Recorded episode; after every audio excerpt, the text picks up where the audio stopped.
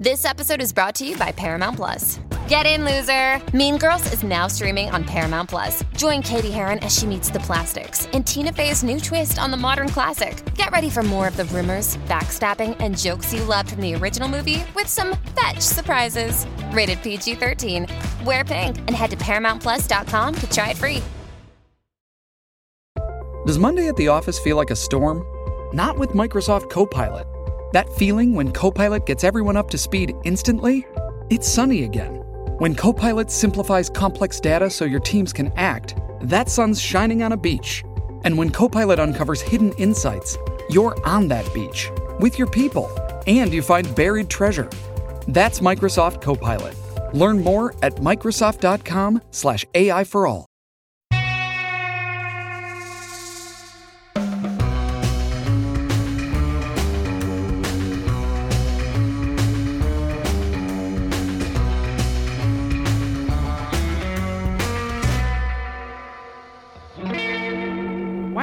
Gilbert Gottfried, and this is Gilbert Gottfried's amazing colossal podcast with my co-host Frank Santopadre. He's back! Arguably the most popular and beloved guest on this podcast. Back for a record-breaking 7th appearance on the show. This time, our special quarantine episode. Yes. You know him from popular programs like Late Night with Conan O'Brien. Really? That was in 1872. Get an updated bio. What the fuck is wrong with you? It moves up. Matt Gaetz. Moves up what? It moves up in years? The Comedy Central roast of Dennis Leary. Yeah, that was in 1742. Chappelle Show. Yeah, well, that Men in Trees, Sex in the City. Mm-hmm. Mom. Oh, yeah, I was just on Mom. That's current. Updated. Of course, the legendary and much-beloved children's show, Steampipe Alley. Which I'm very proud of. As well as from the hit Broadway and off-Broadway shows, including Tony-nominated one-man show, Laugh Hall. Yes, I was Tony-nominated. Please welcome to our show, our very own Paul Lynde. Oh, yeah, I like that. One who doesn't hate the Jews. Did Paul Lynde hate the Jews? They say that. Really? Wow. But Happy Hanukkah. One of the most versatile and talented performers on the planet and other planet, fresh from his recent tour of his adopted city of Seattle, Washington. Oh, brutal. Adopted? I'd like to put it up for adoption is what I'd like to do. Take my child, please. It's Seattle. Oh, that fucking place. Don't get me started. I don't care if they hate me either. I don't care. I really don't. I know it's a whole city and there's plenty of lovely people there, but you know what? Keep your ice cream and your donuts and your fucking coffee. Did he say your name? Whacked out aggressive people in the streets. Did he say it was? So, what? The funny, the fabulous, the fucking faggot. Oh. That's not what I wrote. I love when you call me that, you know. What I wrote was the irresistible Mario. Oh, yeah, well, he could call me a fucking faggot. He can get away with it because he's a big, fat fucking Jew ass.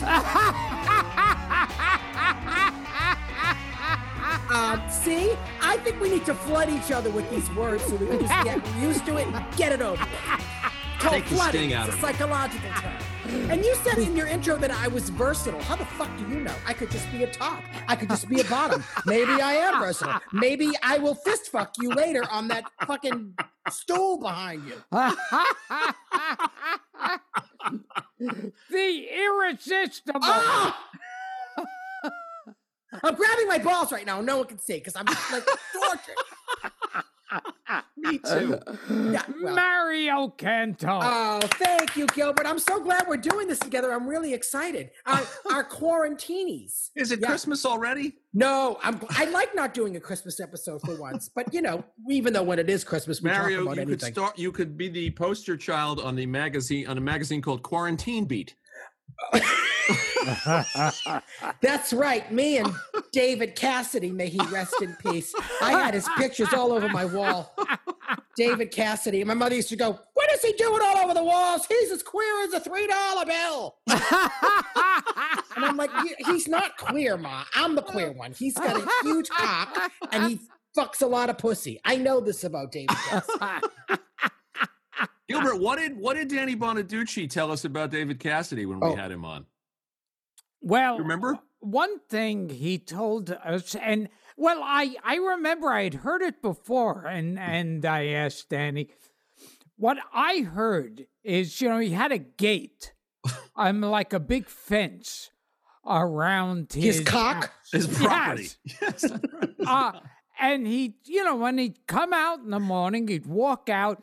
And there'd be screams, like thousands of girls surrounding the house. And he'd go up to the gate, unzip, and stick his dick through the gate. And they would jump on it like rabid dogs. They would jump on it through a gate? That is a little difficult. No, their mouths would. So that was his version of a glory hole. Yes. According to Danny Bonaduce. According to Danny Bonaduce. And is there a more reliable source? Yes, me.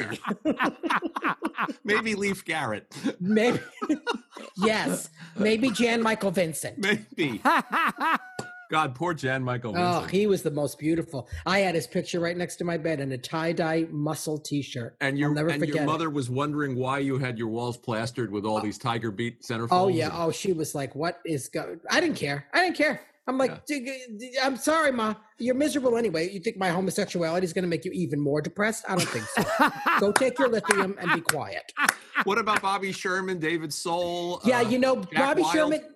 Bobby Sherman didn't do it for me. Jack Wild. Remember him?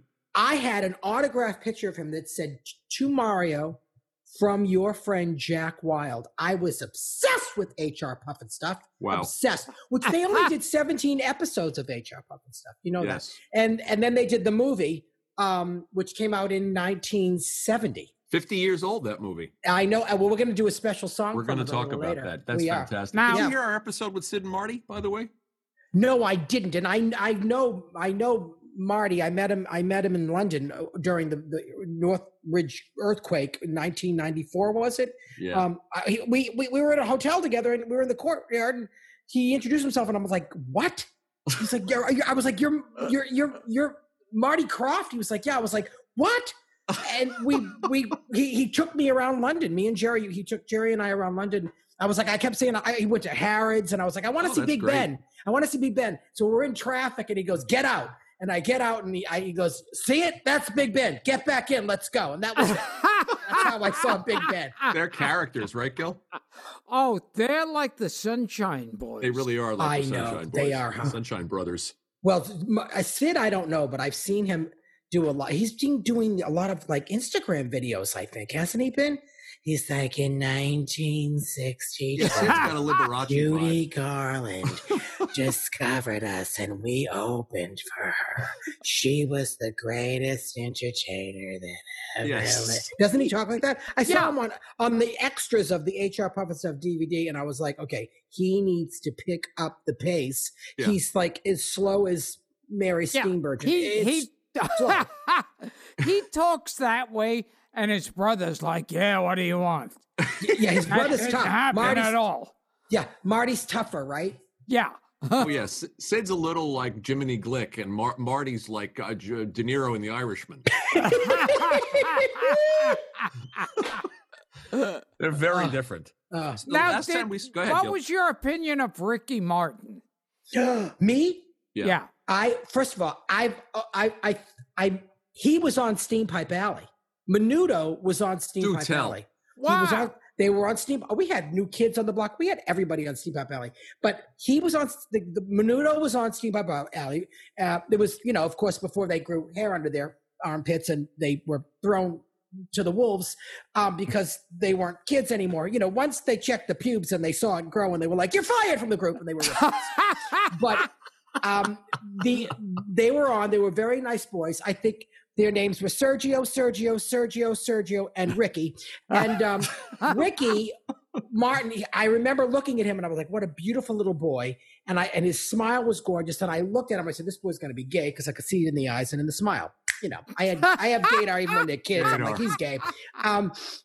But I met him once, I think, at an event. He was very nice. And when I'll tell you, when he came out of the closet, which was what, 10 years ago maybe? Something like that. Okay. That was like Elvis coming out of the closet. It was a big deal. It was, I hate the word brave, but it really was. He lost, and he'll tell you, he lost more than half of his audience. Now it's back because people are kind of okay with it more now. But and you know, you get a lot of gay people like, well, like we didn't know. It's like, you know what? His Catholic Puerto Rican audience didn't know. So guess what? He lost a lot of them. He lost a lot of. Way back when Elton John came out and Rolling Stone is bisexual and lost a big chunk of his audience. But you know, it's different. That was a big deal at the time. It's different when they're British. It's a little different because everyone thinks every Brit is a homosexual because they talk like Teddy Thomas, you know. So they don't. But I think him coming out was a big deal, and I thought it was good for him. I thought this is incredible. He's a great entertainer. I love him. I think he's a wonderful guy. How are you able to see in a little boy who's going to become gay? I knew when I looked at him because I was, you know, how old was I then? I was 28, 29. And I just, you know, you see it because you look at yourself as a child and, you know, everyone knew I was gay as a kid because, you know, if they didn't, they were idiots. And, you know, like I said, I had Jan Michael Vincent on my wall and I knew every word to every lyric of Judy Garland's Carnegie Hall double album set. So, 2 years old. So did me and Gilbert. Yeah, well, we know you two fags. But I just knew. Like you can tell, you can just feel it because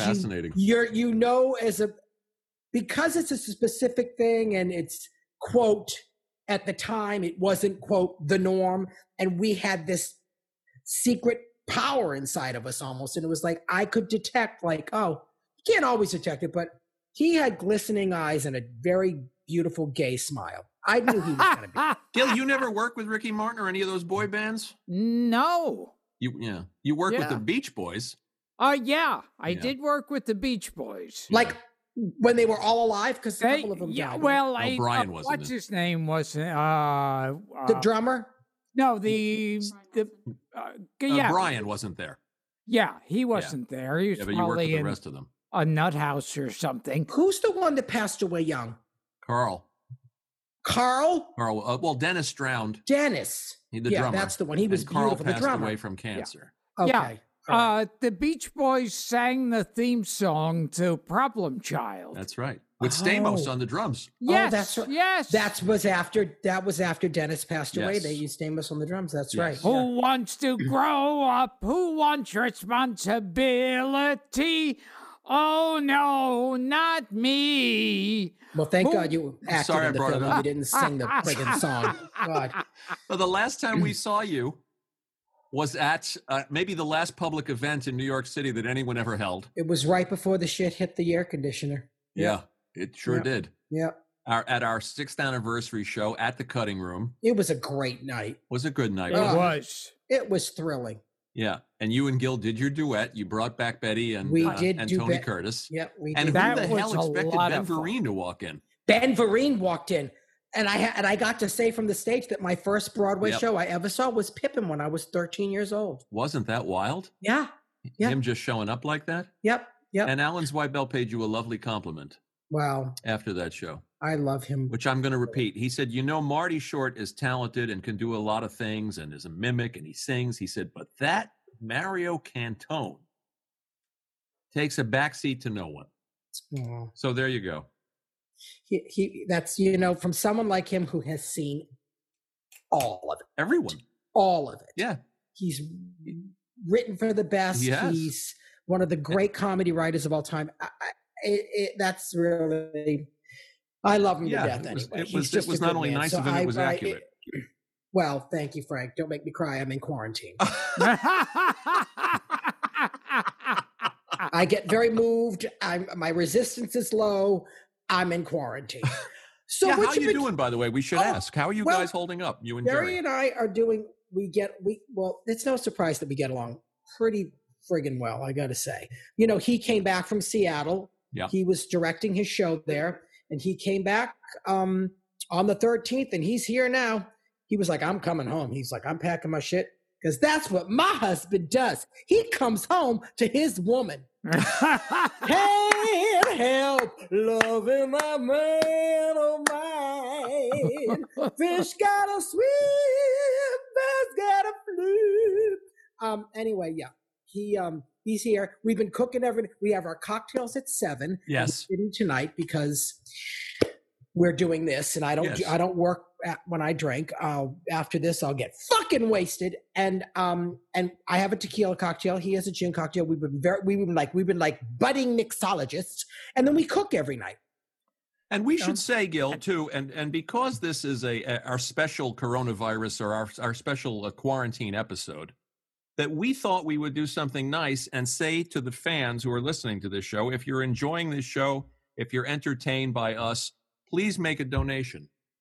Please do. Yeah. And Mario, where would you like them? I have, you know, you can either go to the Actors Fund or Broadway Cares Equity Fights AIDS. Those are two great deserving causes. Deserving causes that take care of my people, the Broadway people.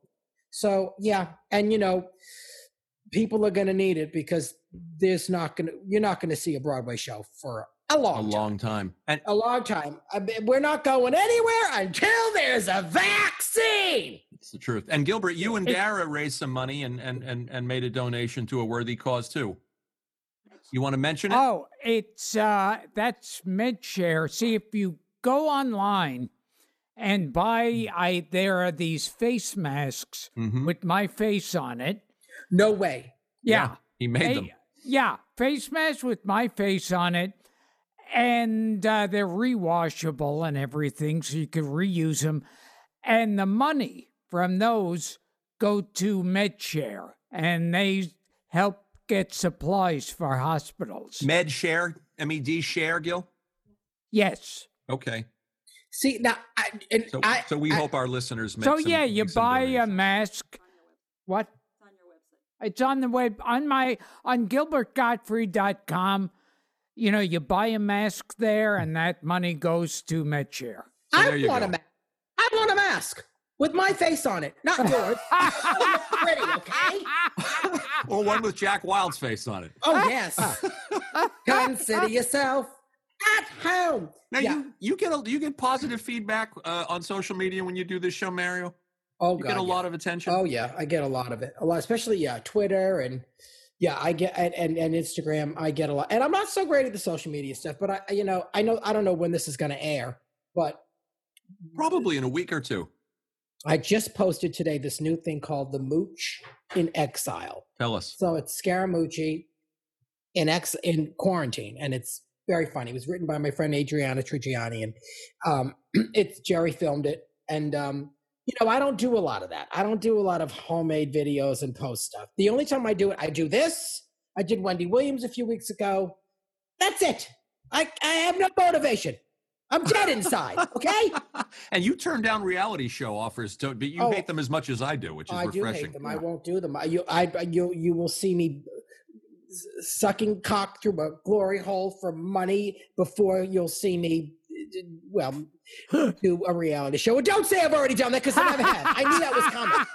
I never have. That's the truth. Now, are you still in shock that both Ellen DeGeneres and Rosie O'Donnell are lesbians? Am I in shock? Yes. Yeah. Yes, because they both took my huge hard cock at one time. And it's probably the thing that made them lesbians because it was so large. But they're just like, I can't do this anymore. These charities are going to want to be associated with it. Oh, charities are going to love us. I've known Rosie for so long and I love her dearly. And she was a lesbian way back. She's someone that came out very early. I mean, not publicly, but she did it when she did. Everyone does it in their own time. Ellen, I don't know. I've never met her. I don't know her at all. So Gilbert, when are you coming out? Yeah, Gilbert. When are you coming out? But with the two of them, I remember when they came out, I thought, well, nobody knew? How could that be? Right. Well, I think a lot of people didn't know at first. People don't want to know. Back then, people didn't want to know. Especially, like, we're talking about Ricky Martin. Some people knew, but there are people that just don't want to know. And then when you say it, they're like, oh, so they have to make a choice. Are we going to stay with the faggot or are we going to go? And, back then, a lot of them left. Now people have come around and it's a little better. It's easier. It's funny, Gilbert and I talk about old character actors. When you look back at people like Edward Everett Horton, and we've talked about this a lot, Gil, and Porter Hall, Charles Nelson Reilly. What's that? Charles Nelson Reilly. Yeah, Billy De Wolfe and all of these guys that were, at the time it was maybe obvious to some.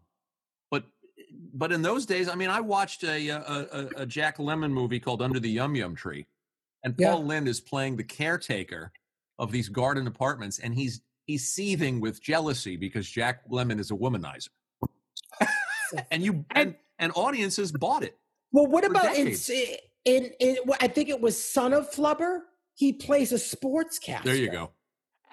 I mean. Well, they gave him a sitcom where he had a family, Paul Lynde.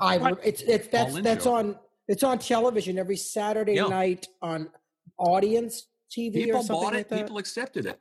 What I noticed is, like, if someone was outwardly gay, they were either eccentric or evil. Yeah. They played a lot of villains. Well, it still exists. People talk about the Lion King. I know Jeremy Irons wasn't gay, and he did do the voice of Scar, but Scar was a very gay villain. Like, all these villains, if you look at, go back, I go to the Disney stuff, like in Robin Hood, the one with the animals, Peter Ustinov played Prince John. It was so gay. And who was it? Terry Thomas that played Sir Hiss, the snake. Sounds right. They were like two, and one was a snake and one was a lion, so the snake probably, fucked Prince John up the ass with his head. I don't know, but that they were gay. Do you have a short version of the story of why you turned down being in The Lion King on Broadway? I did the workshop originally, and I know me. Broadway show you're doing 8 times a week, and there's nothing more I love to do. And I just did a new musical that when Broadway opens up, I believe it's going to come in. It did really well. It's called Bliss. I played the villain. Mm-hmm. There you go. Okay. It's a magnificent role. You know me. I don't go out of town for anything. I don't out of town try out a musical. You. I've done it twice in my life. Once for Candor and Ebb, and this one, which was directed by Cheryl Keller and written by Tyler Beatty and Emma Lively. Great writers. It's a great musical. And I went there for a month, and it was in Seattle, and my husband was there, so that was almost like a perfect storm. Until, you realize you're in Seattle. But so I just knew you're doing 8 shows a week if you do this thing. I just wasn't going to strap a puppet on my ass and paint my face green and walk around singing Hakuna Matata. I just couldn't do it. I couldn't do it. And Max Casella, who's my buddy who did it, the poor kid, his back was all fucked up after that year. Really? The hyenas? The hyenas are like all hunched over in that costume. Their backs are fucked. They had masseuses. The giraffes are on stilts. If they fall, they've got to be dragged off by the stilts while they're laying down. And the stage manager's like, "Watch out for the paper mache, you're gonna rip it." They're freaking out. It's all costumes, and I don't like props. I get it. It's like I did an episode of AJ and the Queen on Netflix with RuPaul, and it was the first time I ever did like full drag. I do a lot of women, but I don't like doing drag. I don't like the makeup and the wig and the tits. It's all props to me, and it's not just about doing drag. It's about it's extra stuff. Sure. I don't even go on stage with a cigarette, you know, or if I'm doing. You want to streamline everything? I just want to do it the way I learned that from Lily Tomlin. You go on with your pants and your shirt, and you do it whatever you're doing. I mean. I did that. I did AJ and the Queen, and it was torture being in drag. I have to give it to the drag queens. It's amazing how brilliant they are at the artistry of making themselves up and the way they look, and they do it and they love it. I find it just horrifying. And so the thought of something like a Broadway musical is grueling under the best circumstances. Yes. And you thought if you had to add props and costumes and. But prosthetics. You're also being a puppeteer. You're puppeting. Right. You're a puppet maker. Gil, you sang famously in Aladdin. Do you think... Yeah, that motherfucker got to stand at a mic. I know. Piece of shit. That asshole Gilbert Gottfried. And do an iconic character. I did that for 3 years and the movie fell apart. That's my fucking luck in this. I did. I had an incredible role in a Disney movie. It fell apart. 3 years I was doing it. Oh, wow. Yeah, 3 years. Not Aladdin. No, it wasn't Aladdin. Big again. Yeah, Aladdin. What up, shut your face. What up, and then I came back for... Return of Jafar. Yes. And then The Prince of Thieves and even a series of Aladdin. You did. And Aladdin goes Hawaiian. He's in every version. Aladdin goes Hawaiian. He's in every version of Aladdin. Aladdin meets the...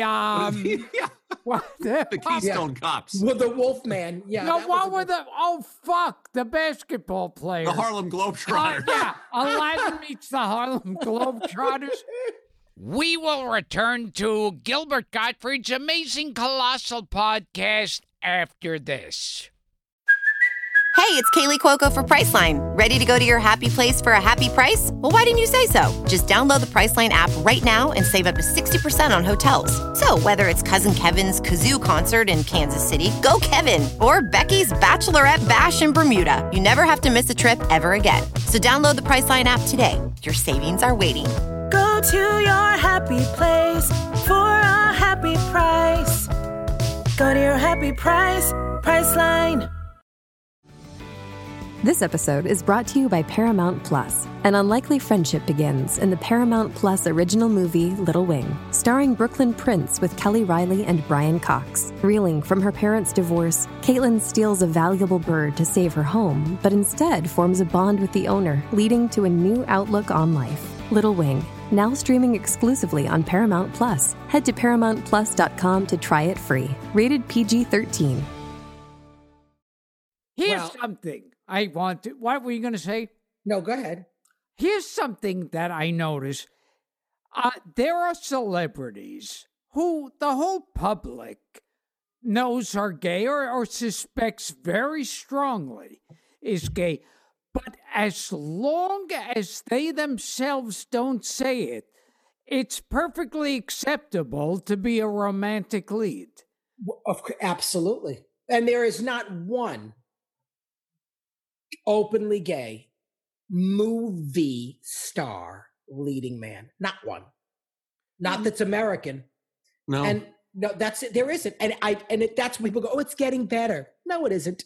Not in that. When that happens, then I'll be like, okay, it's getting a little better. You know, there's still only room for discouraging. Look, Gil, you remember when I was doing the improv and Catch a Rising Star? I was a gay comedian, fucking in mainstream comedy rooms in the '90s, in the early '90s. I mean, and I was always afraid. That, you know, and it happened a few times when I was doing Catch a Rising Star in Princeton at the fucking Hyatt, where you get a fucking guy in the back of the room calling you a faggot, and then they don't do anything about it. Mm. Yeah. And they banned me from that room because the girl at the hotel desk was a time they weren't giving us rooms. And her name was Sarah. And she was very rude. So on stage, I called her Sarah Plain and Tall. And nice they reference. Had a corporate meeting about the fact that I called her Sarah plane at all. And someone in the audience was like, I dealt with her too, and she wasn't very nice. I'm like, no, she was not. She is Sarah, plain and tall, and rude and tall, and rude and mean. Interesting. She's horrible. Yeah. You know, our listeners obviously know a lot about Gilbert's early stand-up days, and it's been said on this show many times that he started early when he was 15. As well as I know you all these years, I don't know your beginnings as a stand-up. When did you first go up? Well, was it in Boston? Was it local? Yeah, it was local in Boston. I was with Lauren Dombrowski. May she rest in peace. She was an executive producer of Mad TV. But we were in college together, and we were a team. And then we split up, and I did some solo stuff there. And my first professional stuff was in Provincetown. I was 19 years old. In the Dearer Room and the Post Office Cabaret. But I really, you know, when I went to LA, I tried out for the Comedy Store. I didn't get in. And then I came to New York in 83, and it was 83. And I auditioned for Silver Friedman at the Improv in 1984, and I got in. And I prayed that I wouldn't get it. I prayed. You had to go pick a number. I prayed that I wouldn't get a number. Prayed. And I got a number, and I got in. Wow. And I was terrified. The first year and a half. How old were you now? I was 24. I was terrified. Doing it. But the first year and a half, I was like killing all the time. And then this fear set in that it was not good. Impressions in the act early was because yes. Gilbert's early act, your act was centered around impressions. Yeah, early, right? Mine wasn't that far from, and if your waiter was James Cagney, it might goes. You know? Yeah. Because they used to have out and out. Now Vegas has impressionists, but TV used to be filled with out and out, you know, Frank Gosh and Rich Little. Marilyn Michaels. Yeah. There was Copycats. Herbie. Copycats was a great show.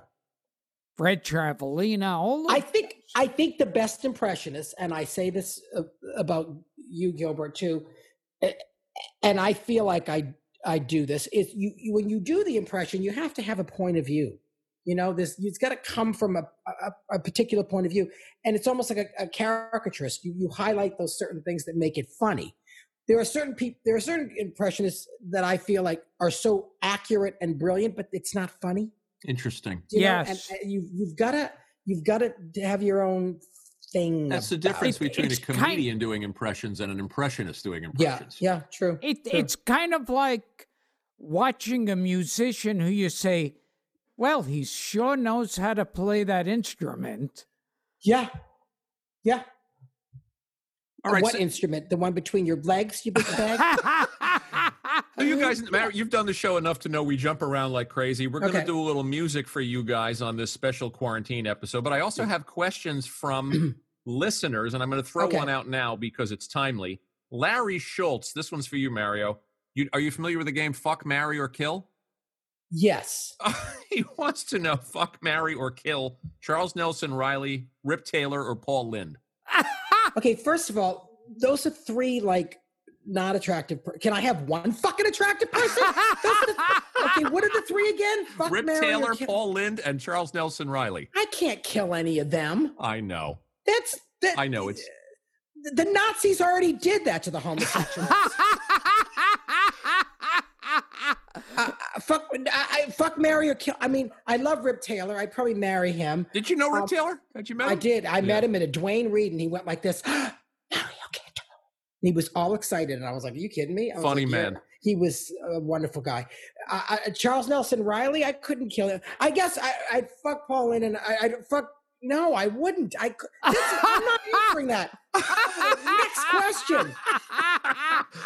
This one's from Shawnee Constant, and then we'll move on. Which Vincent Price role, this is for you as well, Gil, would you most like to fill in a reboot? And if it's not the abominable Dr. Fives, why not? Are you familiar with that series?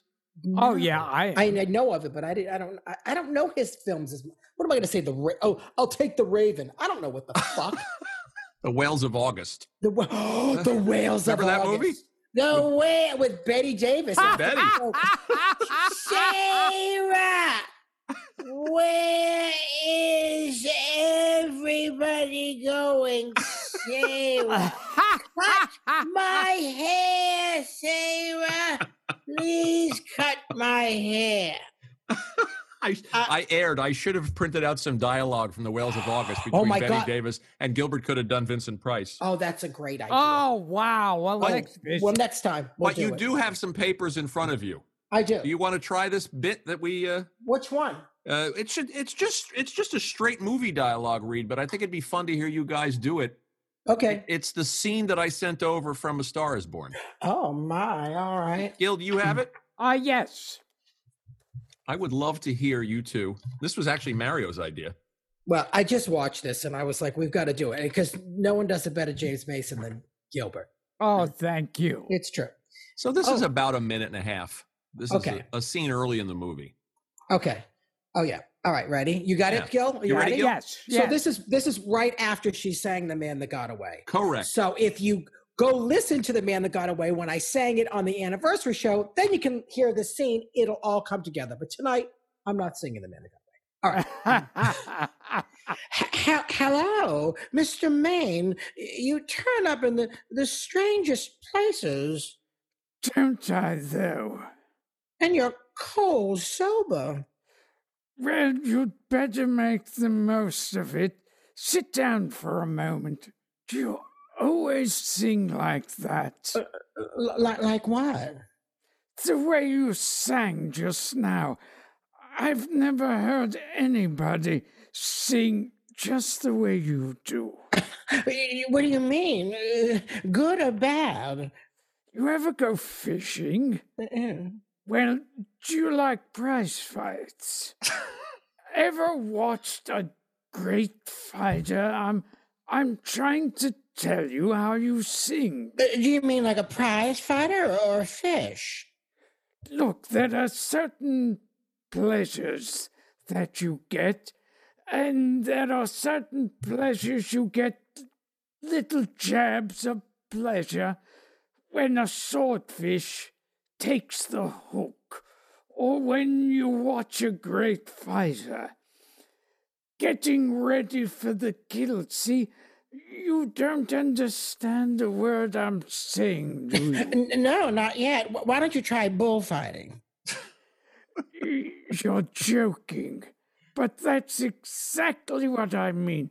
You'd know a great bullfighter the moment he stepped into the ring, from the way he stood, from the way he moved, or like a dancer. You'd have to know about ballet. That little bell rings in your head, and then that jolt of pleasure. It's what happened to me just now. You're a great singer. Who, me? Hasn't anyone told you that before? No, Mr. Maine. No one's ever told me that before. Maybe you're not quite so sober as you both thought you were, but thank you. I'm afraid I'm no good at talking about myself, Mr. Maine. Everything it just runs together. Runs together? How? All over the place.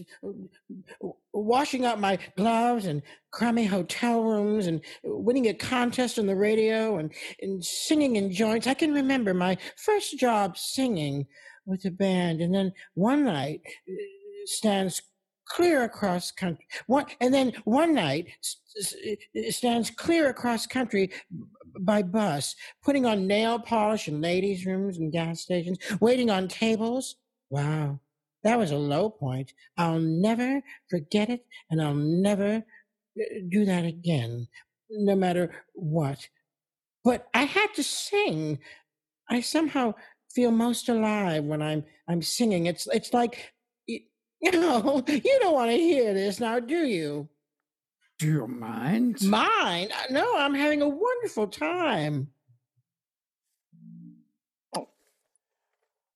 Is there anything more I should know about your fascinating life? There must be more. Oh, there is.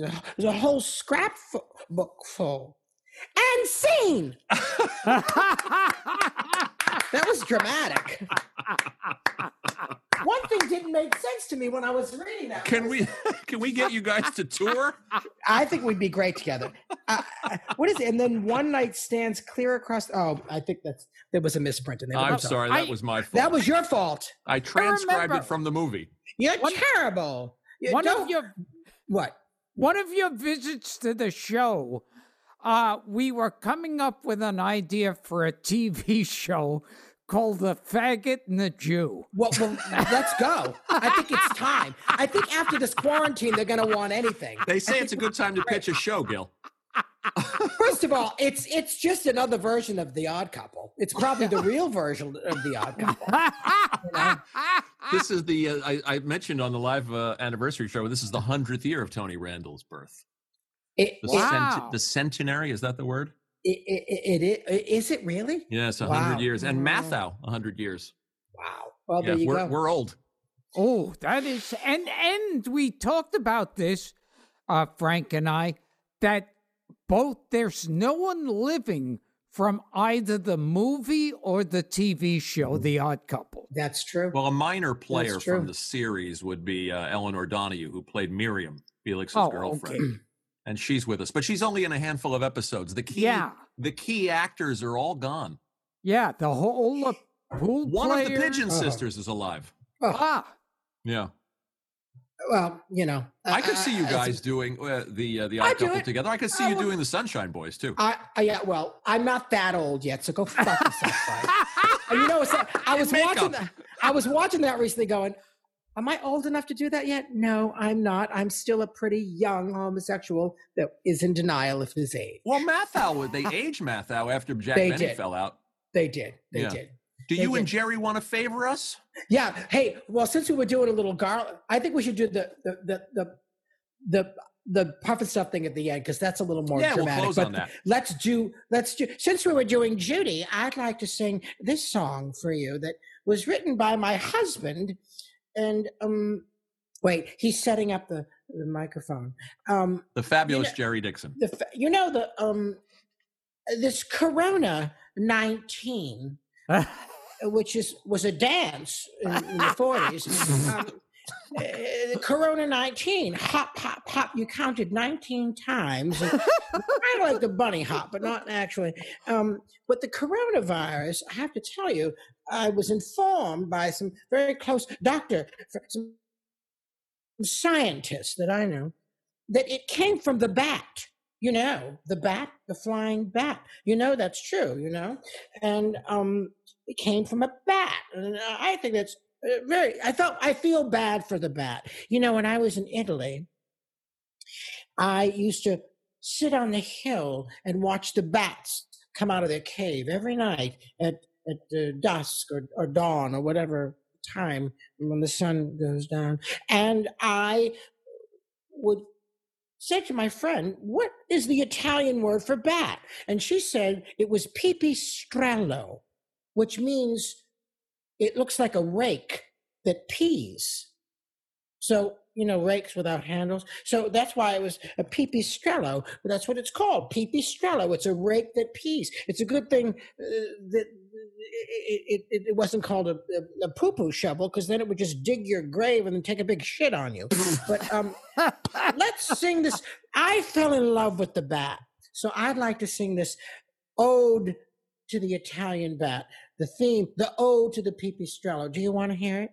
Yes, very much. All right, so. Let's go. Let's hit it.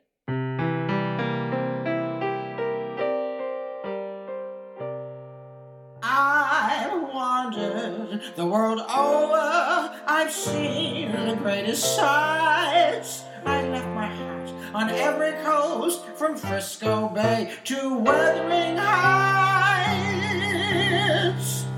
But who would ever dream my romantic destiny is a hole within a mountainside in good old Tuscany. Pipistrello, come for me.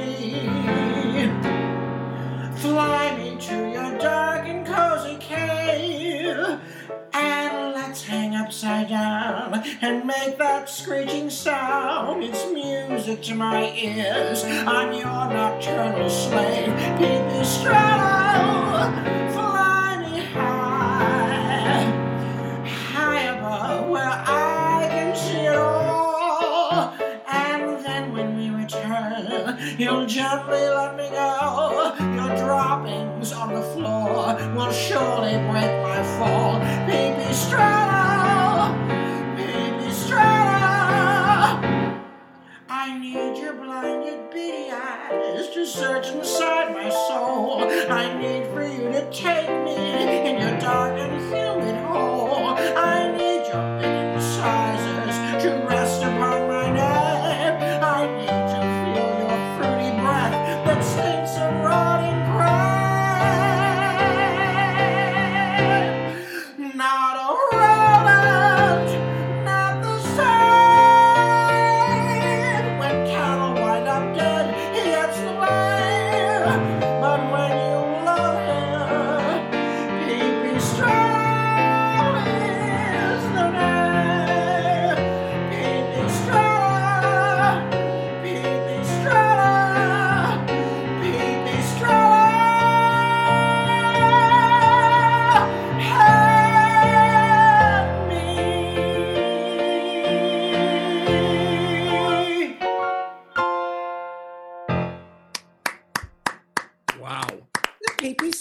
Song written by Jerry Dixon.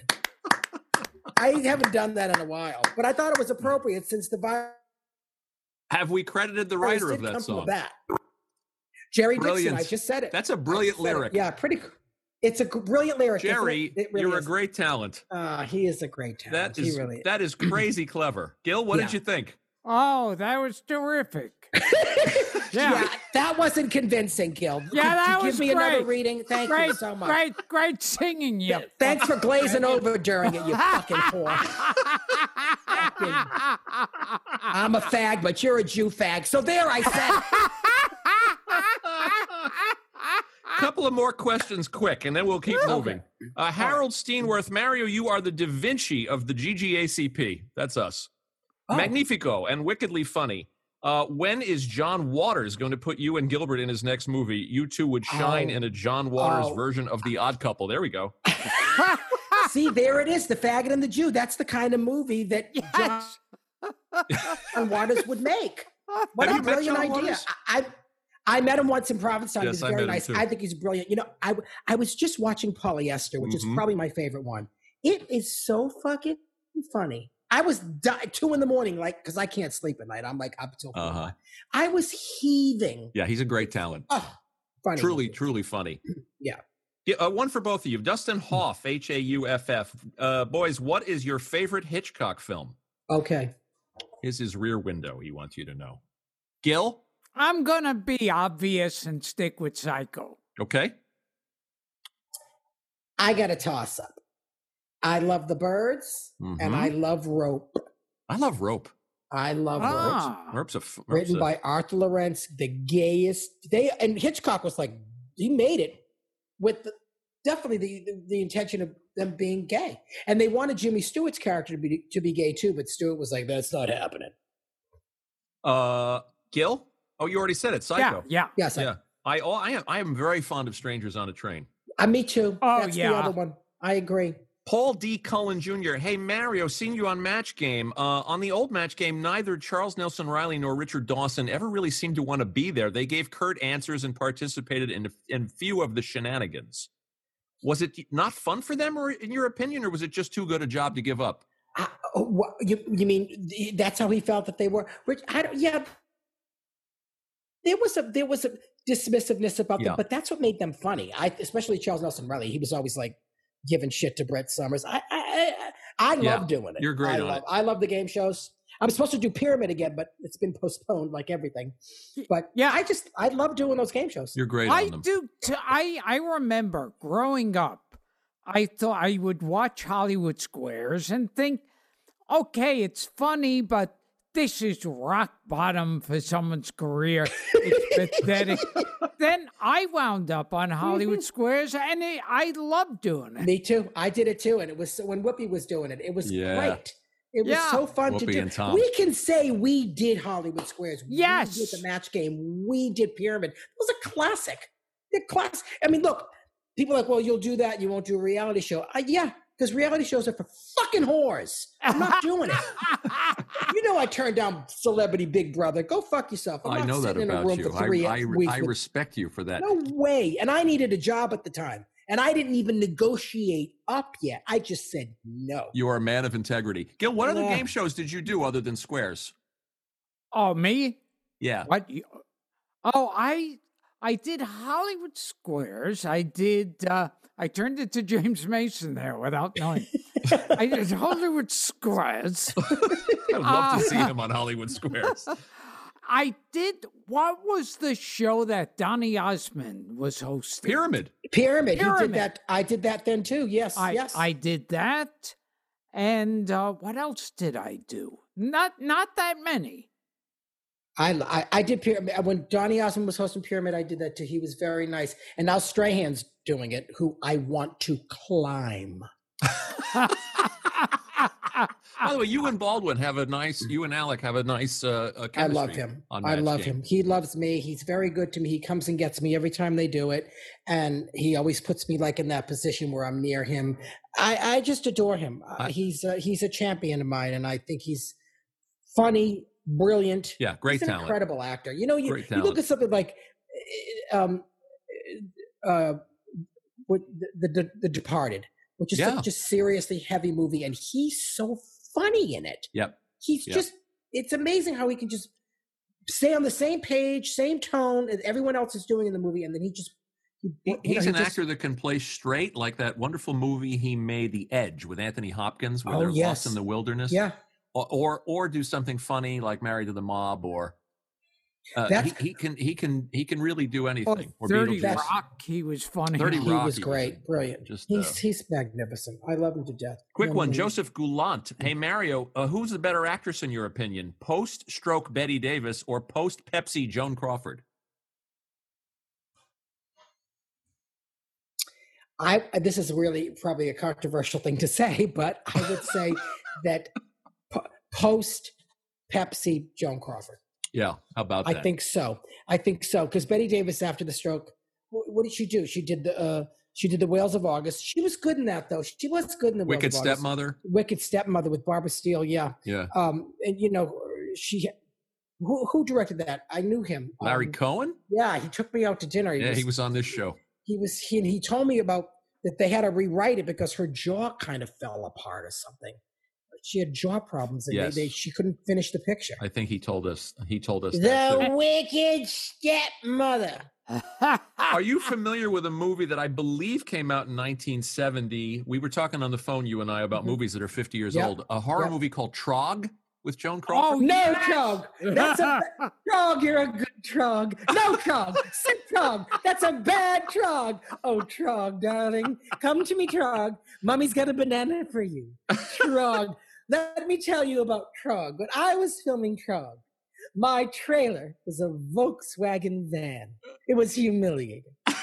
But I had cases of Pepsi surrounding the van, used as barricades because I didn't have security.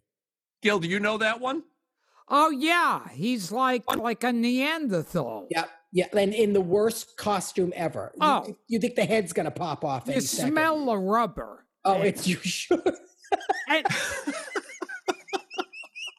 You do scratch and sniff Trog. Speaking of Joan Crawford, I remember here. Go ahead, Gil. Betty Davis, when she looked her most horrible, with the crooked face and what are you? How dare you? She used to go on like Merv Griffin wearing a miniskirt. Well, no, she actually went on David Letterman wearing a miniskirt. Yes. And she had buttons all over, and the very famous designer Patrick Kelly. Patrick Kelly designed this dress for me. There are buttons here and here and here, and buttons on my hat. Large buttons. He went on Johnny Carson once before the stroke with Richard Pryor, and he was so humbled next to her. It was incredible to see him, how he behaved. He was amazing.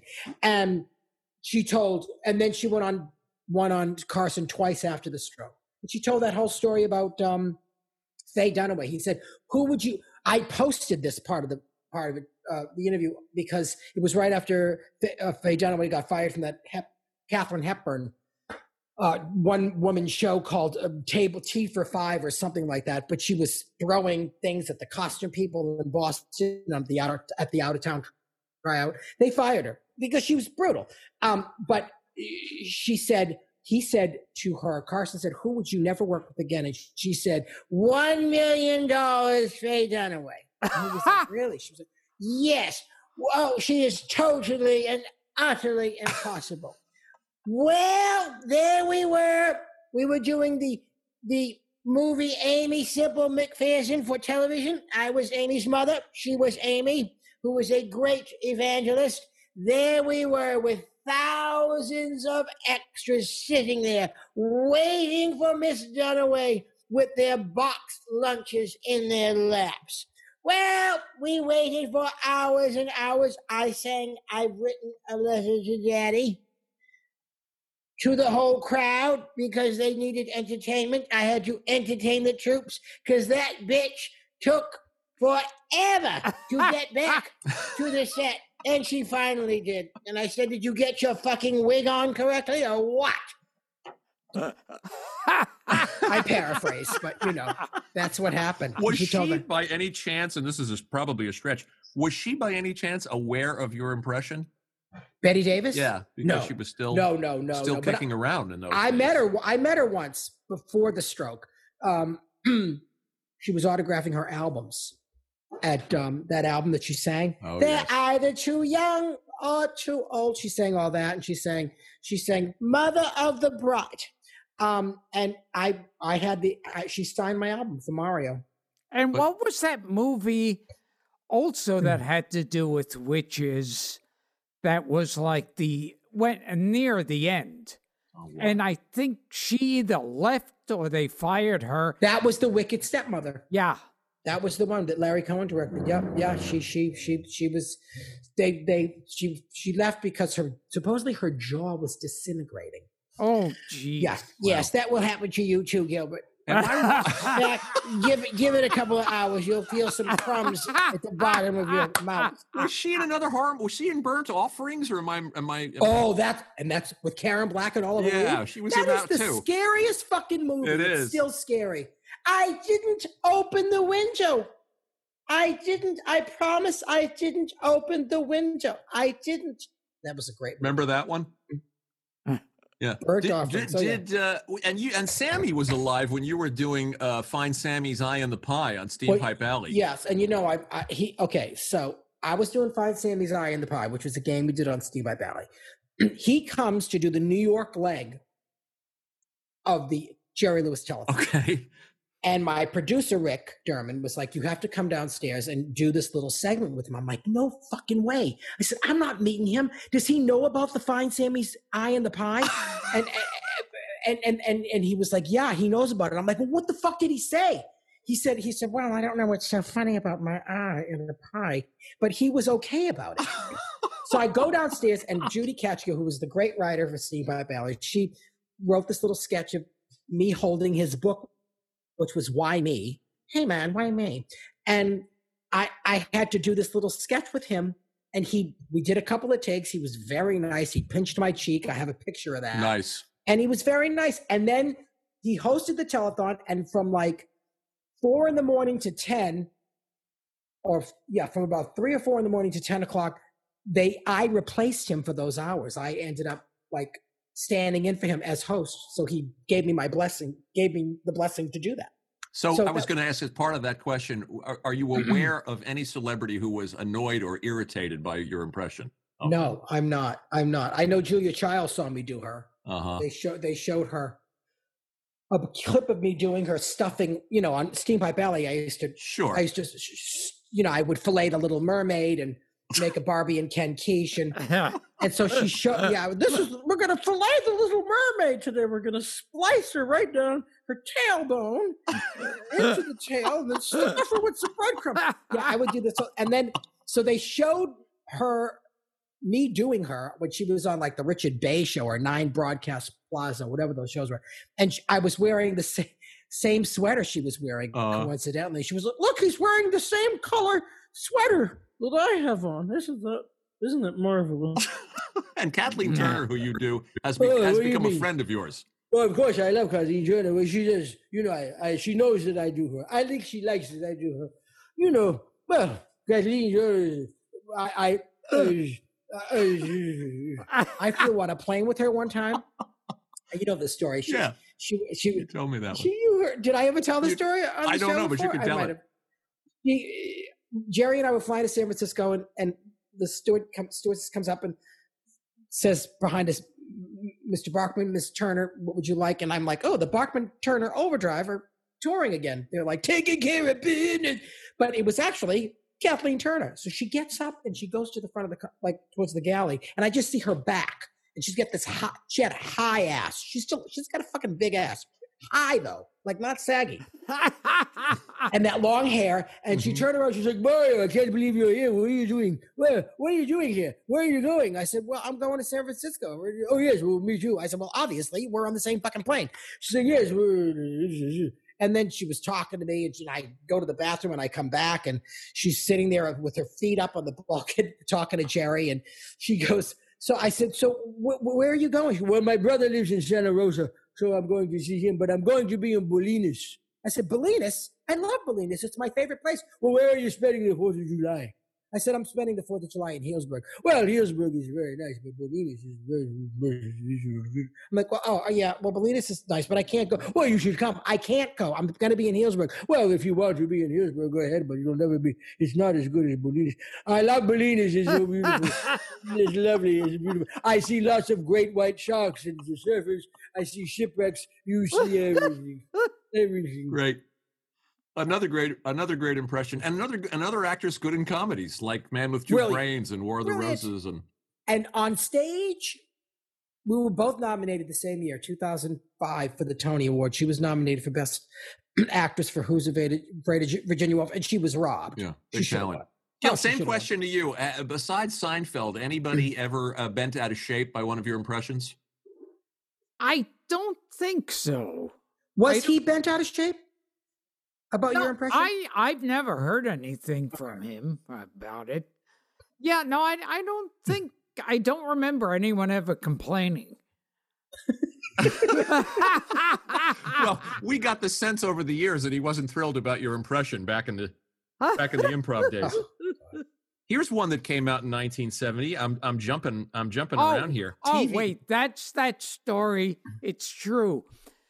When Seinfeld was just another comic at the clubs, and he was struggling to get on like everyone else, when I would go on stage, I would do an imitation of him just to amuse the other comics and the waitstaff.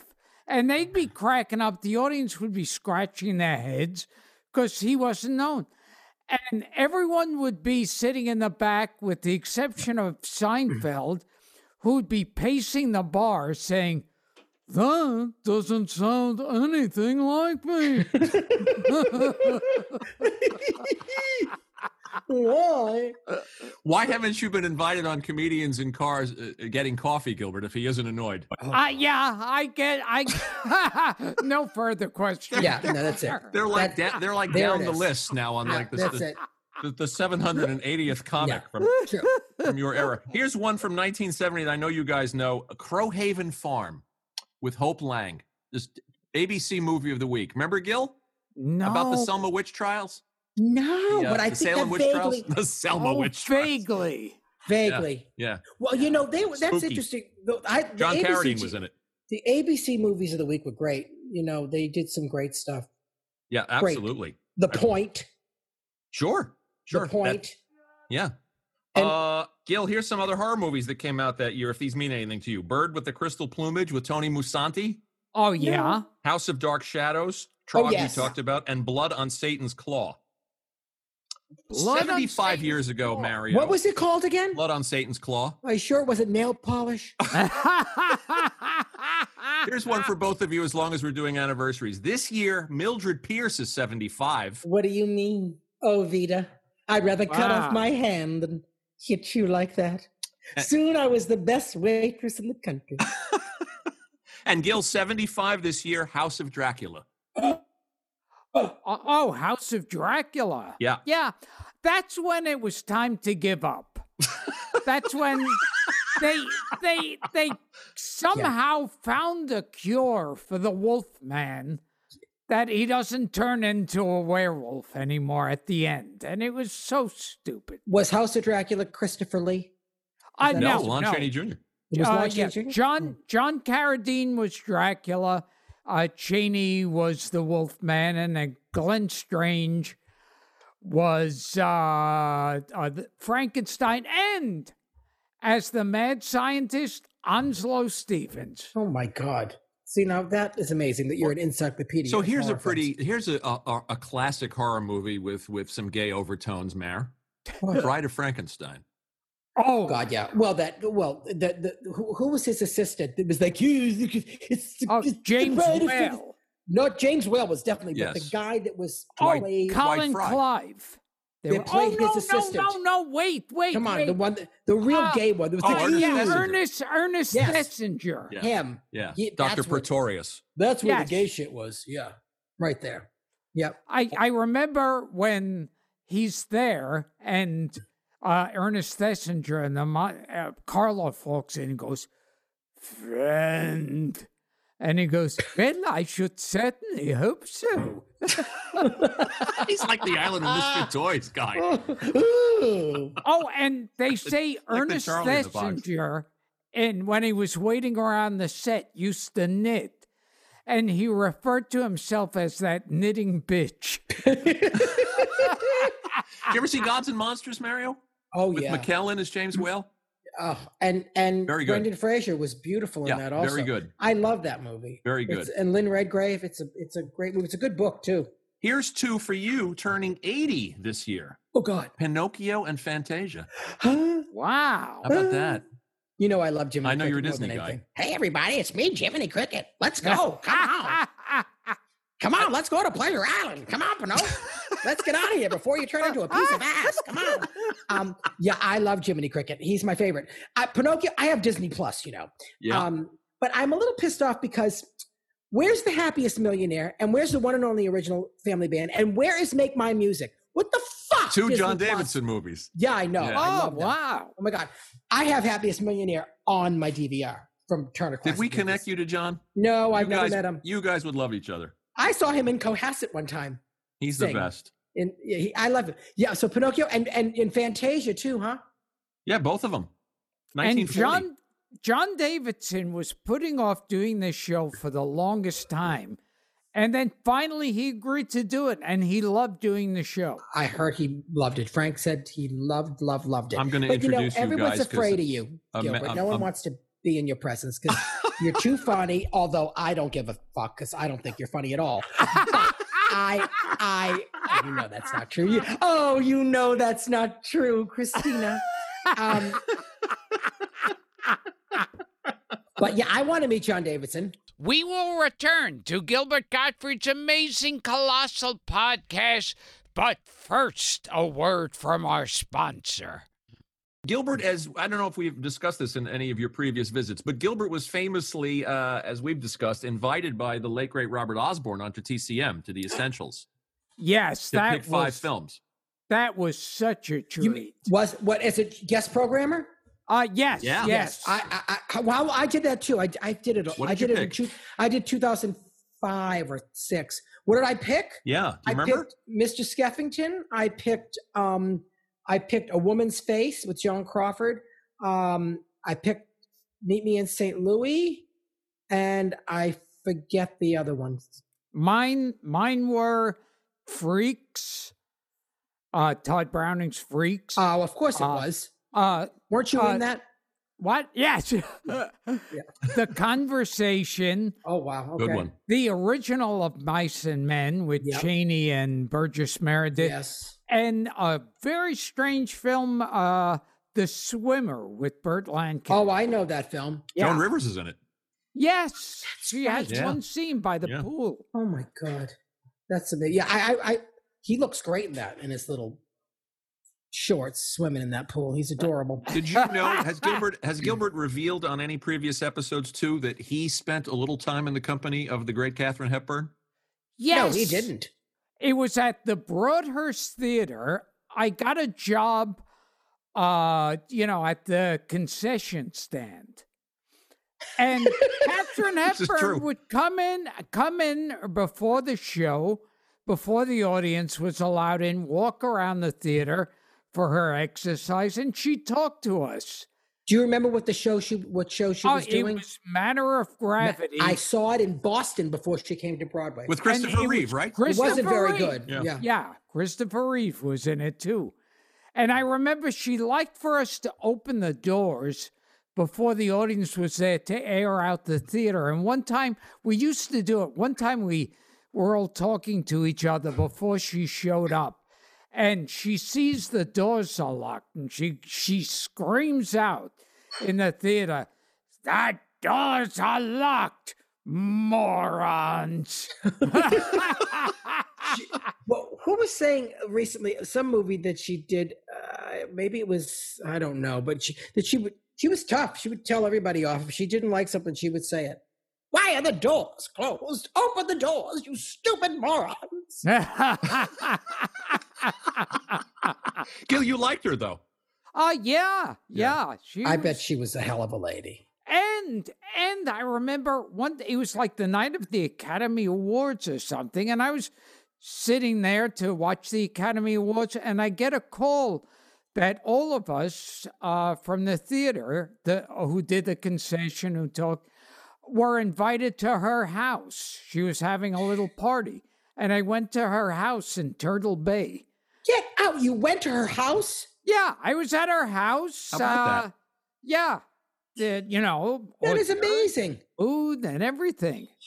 You drank all the booze and ate all the peanuts. I remember you. What about Lauren Bacall? Speaking of legends, and you got to befriend her. I knew her pretty well.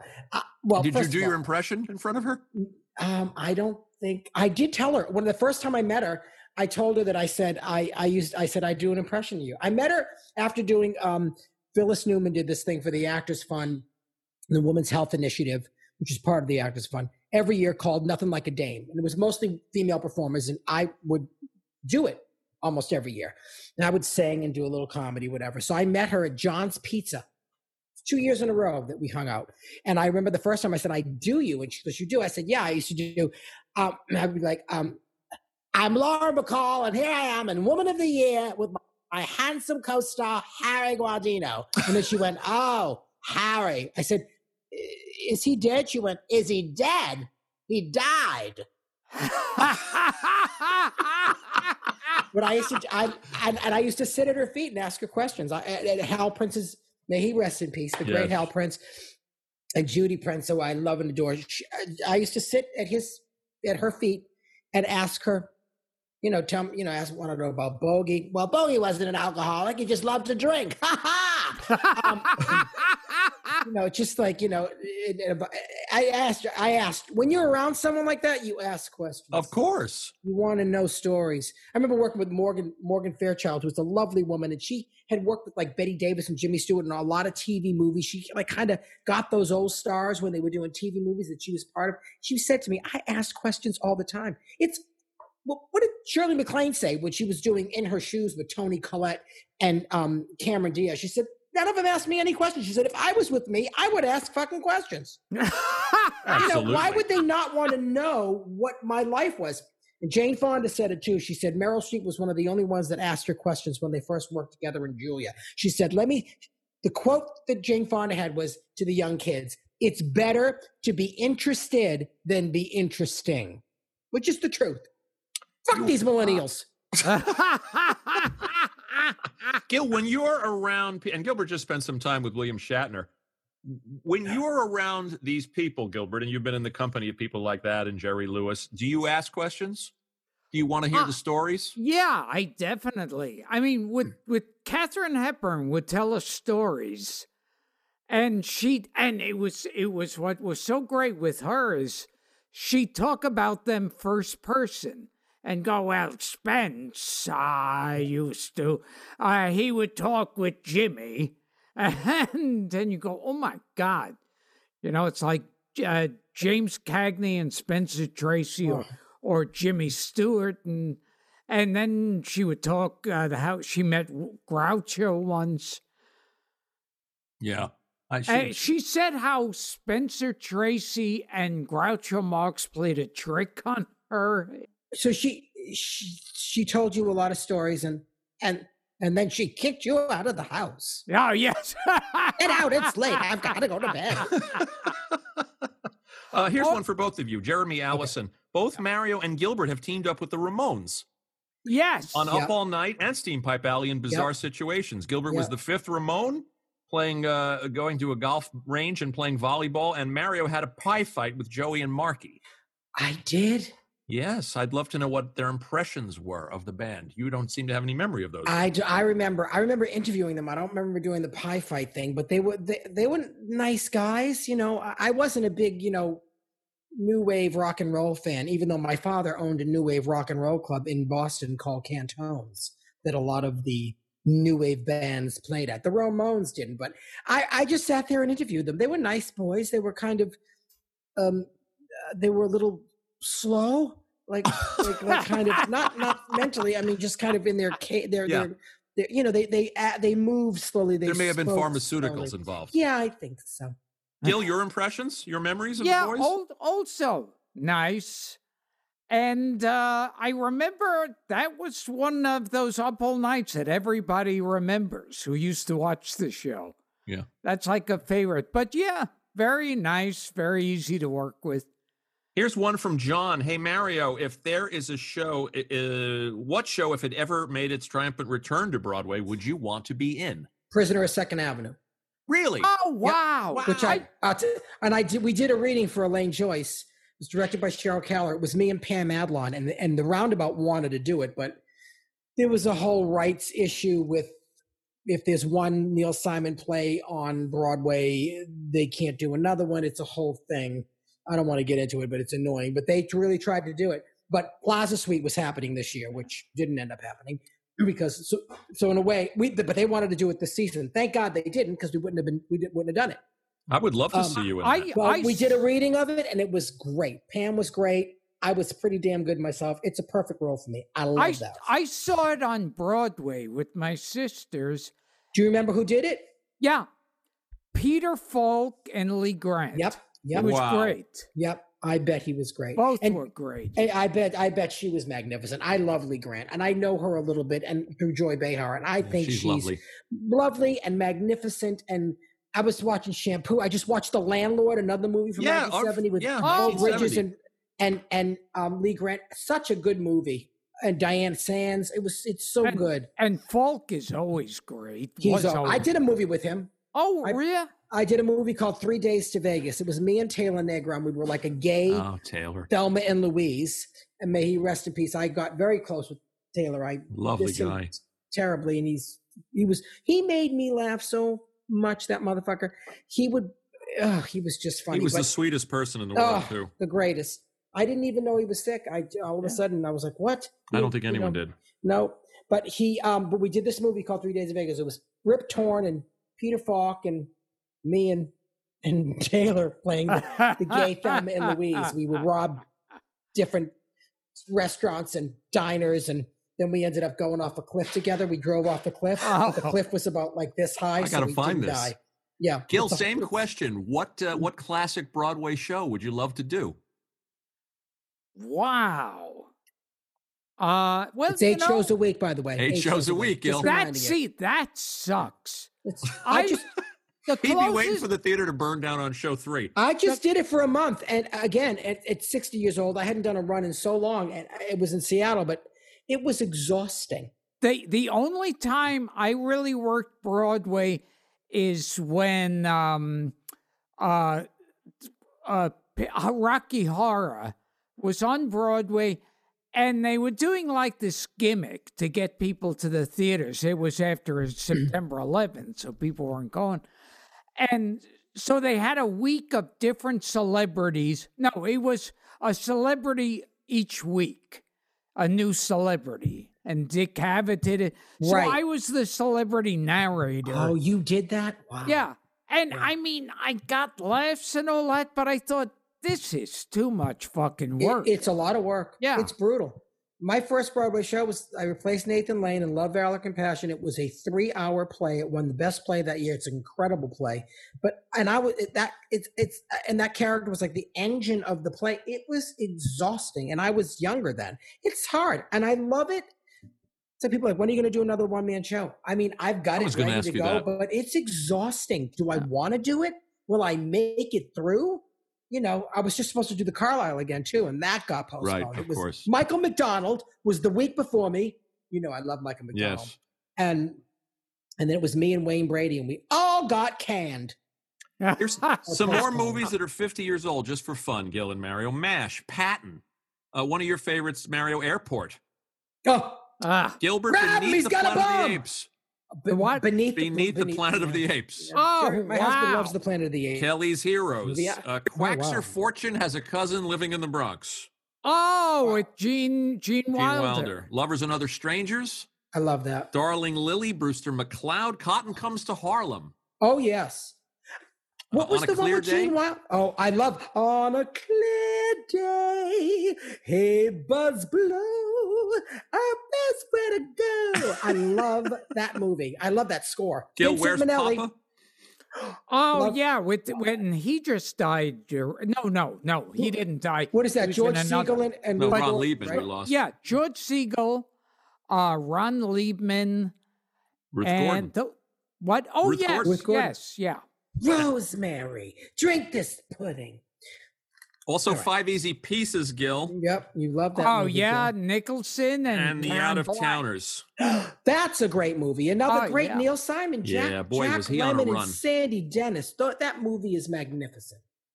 I think Jack Lemmon may be my favorite movie star. For my money, I agree. If you look over the years, I mean, and I love Matthau. But nobody could do as many things as Jack Lemmon could do. No. Yeah. And when he was so funny and, when he played characters that had that angst, he no one was better at it. No one, it was so grounded in reality and yet so funny. And how many times can you watch The Apartment without getting tired of it? Oh. Isn't it just brilliant? Isn't it just perfection? Brilliant. What is that? That is a movie that is 60 this year. 60 years old. Yeah. Ugh. We're getting old. I don't want to talk about it anymore. Please stop bringing this up. So here's another one, Mare. As we were talking on the phone, that turned 50 this year. You just alluded to it. Mm-hmm. Pufnstuf. Wow. It's first of all, Pufnstuf. They did 17 episodes. Then they did the movie in 1970. It was starring Martha Ray. Boss Witch. Mama Cass was Witch Hazel. Yes. And she had this great number in it that I actually sing at the Carlisle, that I wrap around another one of her numbers. But so, and it's one of, and Billy Hayes playing Witchy Poo, sure. Jack Wild. It's just a great, although the voice of Pufnstuf was different in the movie than it was in the series, which bothered me. You're a purist to know that. Yeah, it bothered me a little bit. With Freddie the Flute. Yeah. But there's a great song called Different that Mama Cass sang. I forget who wrote it. I'll look it up. Yeah, I know who it is. It's shit. Anyway, all right. So, do you want to hear that? We do. We want you to take us out on it. Let's take us out on this song. Okay, hold on. This is a great song, and it's you'll recognize. They're both Mama Cass songs. One you'll know. One you probably never heard unless you saw the movie Pufnstuf. So, here we go.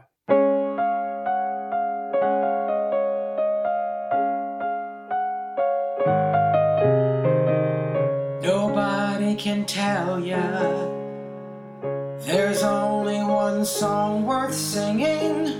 They may try and sell ya, but it hangs them up to see someone like you.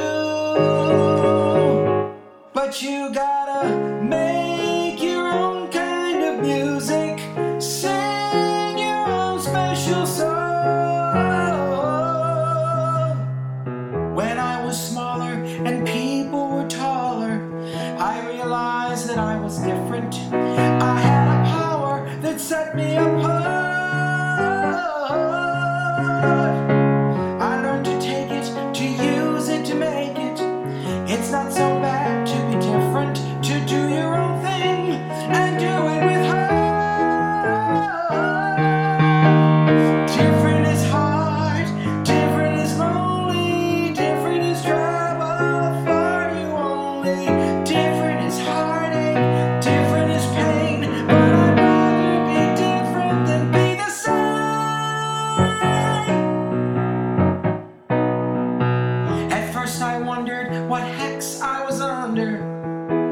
I do to be so different? Then I discovered some others like me.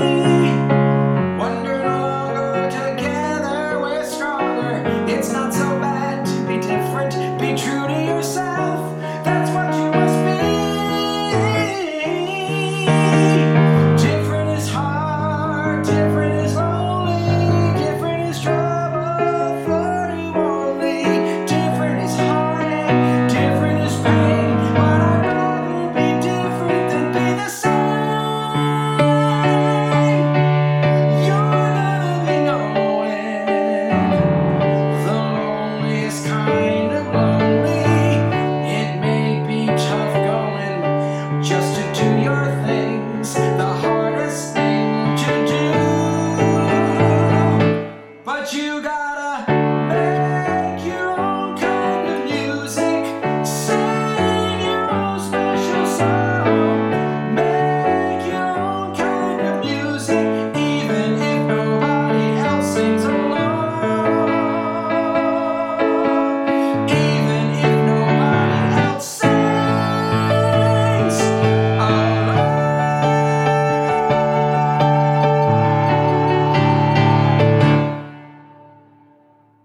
Wow. Arranged by Jerry Dixon, who put those two songs. So you basically put those two songs together. Yep, Make Your Own Kind of Music was Barry Mann and Cynthia Weil. And Gilbert, the composer of Different, will be kicking ourselves, podcast guest Charles Fox. Oh, that's Oh my God! He was here. Okay. By the way, he wrote the whole score to that movie. He Puff did. Stuff. And now you're not only going to meet John Davidson, you're going to meet Charlie. And let me tell you something about Charlie Fox. That score He's the is best. So fucking good.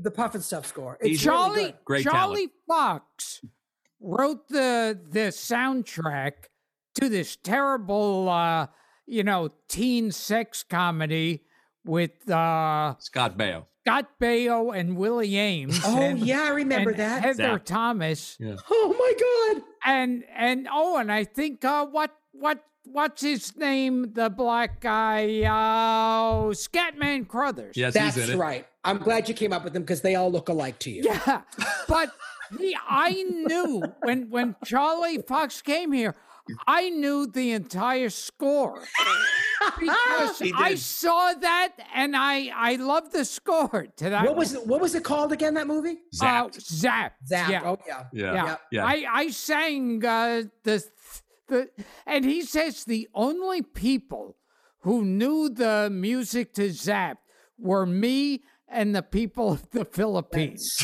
That's true. Mario, I'm going to send you that episode. And I want to hear it. And, ironically, Puff and Stuff, the movie was going to be called Puff and Stuff Zap the World. And there's a song in the movie called Zap the World that the witches sing. Bizarre. Wow. Yeah. Bizarre. He's a great guy.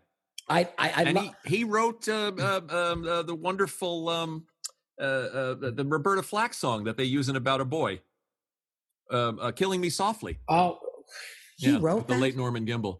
Wow. Yeah, he wrote some wonderful songs. And I think Norman Gimbel and him both wrote Puff and Stuff. I think and a lot of classic TV themes like Love American Style and Happy Days and Laverne and Shirley and Wonder Woman. He did a medley of his TV themes. Yeah, he's a terrific guy. We're going to send you that one. And send him that cut. I want to hear him. I absolutely will. I'm probably the only person in the world that still sings Different. And tell him that he has to come back on this show but just for me to sing Ready or Not. Okay, we're going to bring Charlie back. You're going to sing Ready or Not, and Mario's going to sing Different with Jerry. Because I already sang King and Queen of Hearts from Zapp. What was the other? Gilbert does the whole Scott Baio canon. Gotta believe in magic. So was it? It was a musical, Zapped? No, it just had songs like any movie has songs. So it was a movie with music. It was a teen comedy. Had to do with Scott Baio has telekinesis, and he's able to rip girls' clothes off. Well, that's why you liked it. Yeah, but no, it failed, and they have Heather Thomas, who has the greatest body, the greatest man-made tits in the world, and that she had a body double. That's sacrilege to you, Gilbert. She didn't want to show it. She didn't want to show her tits. I think she was on Steampipe Alley. She may have been. I could be wrong. We've come full circle from Jack Wild to Scott Baio in this 90-minute episode. This was a lot of fun. This was great. We want to shout out the talented Jerry Dixon. You're a accompanist, a wonderful songwriter, your partner in crime. Yeah, he is a terrific talent. I know we're in this crazy chaos, but is there anything to plug? What's happening with Bliss? No, Bliss hopefully is going to come to Broadway when it opens. We're in a good position. They raised a lot of money, and we did our out-of-town tryout, and now we just got to come in. We'll see. I hope it does. I'm on this season of Better Things, which is on Hulu. The whole season's on Hulu now. Oh, not the full season yet, because it's not done yet. And I'm on the 7th episode of The Good Fight on CBS All Access. So I did some work before this all hit the fan. Thank God. I still have my health insurance. And let's promote these wonderful charities again, and we'll repeat to our listeners that this is a special episode. We've decided the three of us are now going to be known as the Quarantine Titans. That's right. Oh, yeah. And you can be Robin, Mario. All right. Yeah. I'll be Robin. And let's promote these charities again. So yours is? Mine is the Actors Fund and Broadway Cares Equity Fights Aid. The Actors Fund and Broadway Cares Equity Fights Aid. So if you love this show, if you love Mario's appearances on this show, please, the money is desperately needed. Mm-hmm. Make a little donation or a large donation, even more preferable. And Gilbert, once again? That will MedShare. If you go on my website, gilbertgottfried.com, you could buy these masks, the safety masks with pictures of me on it. Oh. And the money goes to MedShare. MedShare. It supplies for hospitals. 100% of the proceeds and the profits go to MedShare. Mm. So if you love the Amazing Colossal podcast, these are amazing charities. Please help these people. The great Mario Cantone, you are fearless. Thank you, guys. It was awesome. It was really fun. Thank you for doing this. We want Gilbert, to thank John Murray. I love you. Thank you. Thank you, Jerry. And thank you, Gilbert. And thank you, Dara. And thank you, John. And thank you, Frank. Thank you, my friend. And thank you to all you little cocksuckers in the world. I hope they love this one. This was a special episode. It was Christmas fun. Came early. Yeah. But I'll see you at Christmas. I hope so. Oh, yeah. Thanks, pal. We love you to death. I love you, too. Thank you. Bye-bye. Bye-bye, everyone. When I was smaller and people were taller, I realized that I was different. I had a power that set me apart. I learned to take it, to use it, to make it. It's not so bad to be different.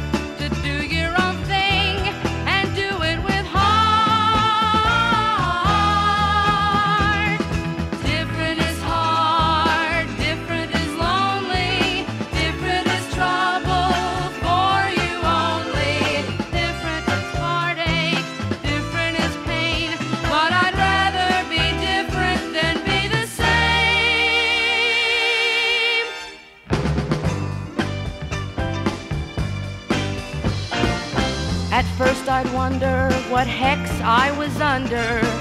What did I do to be so different? Then I discovered some other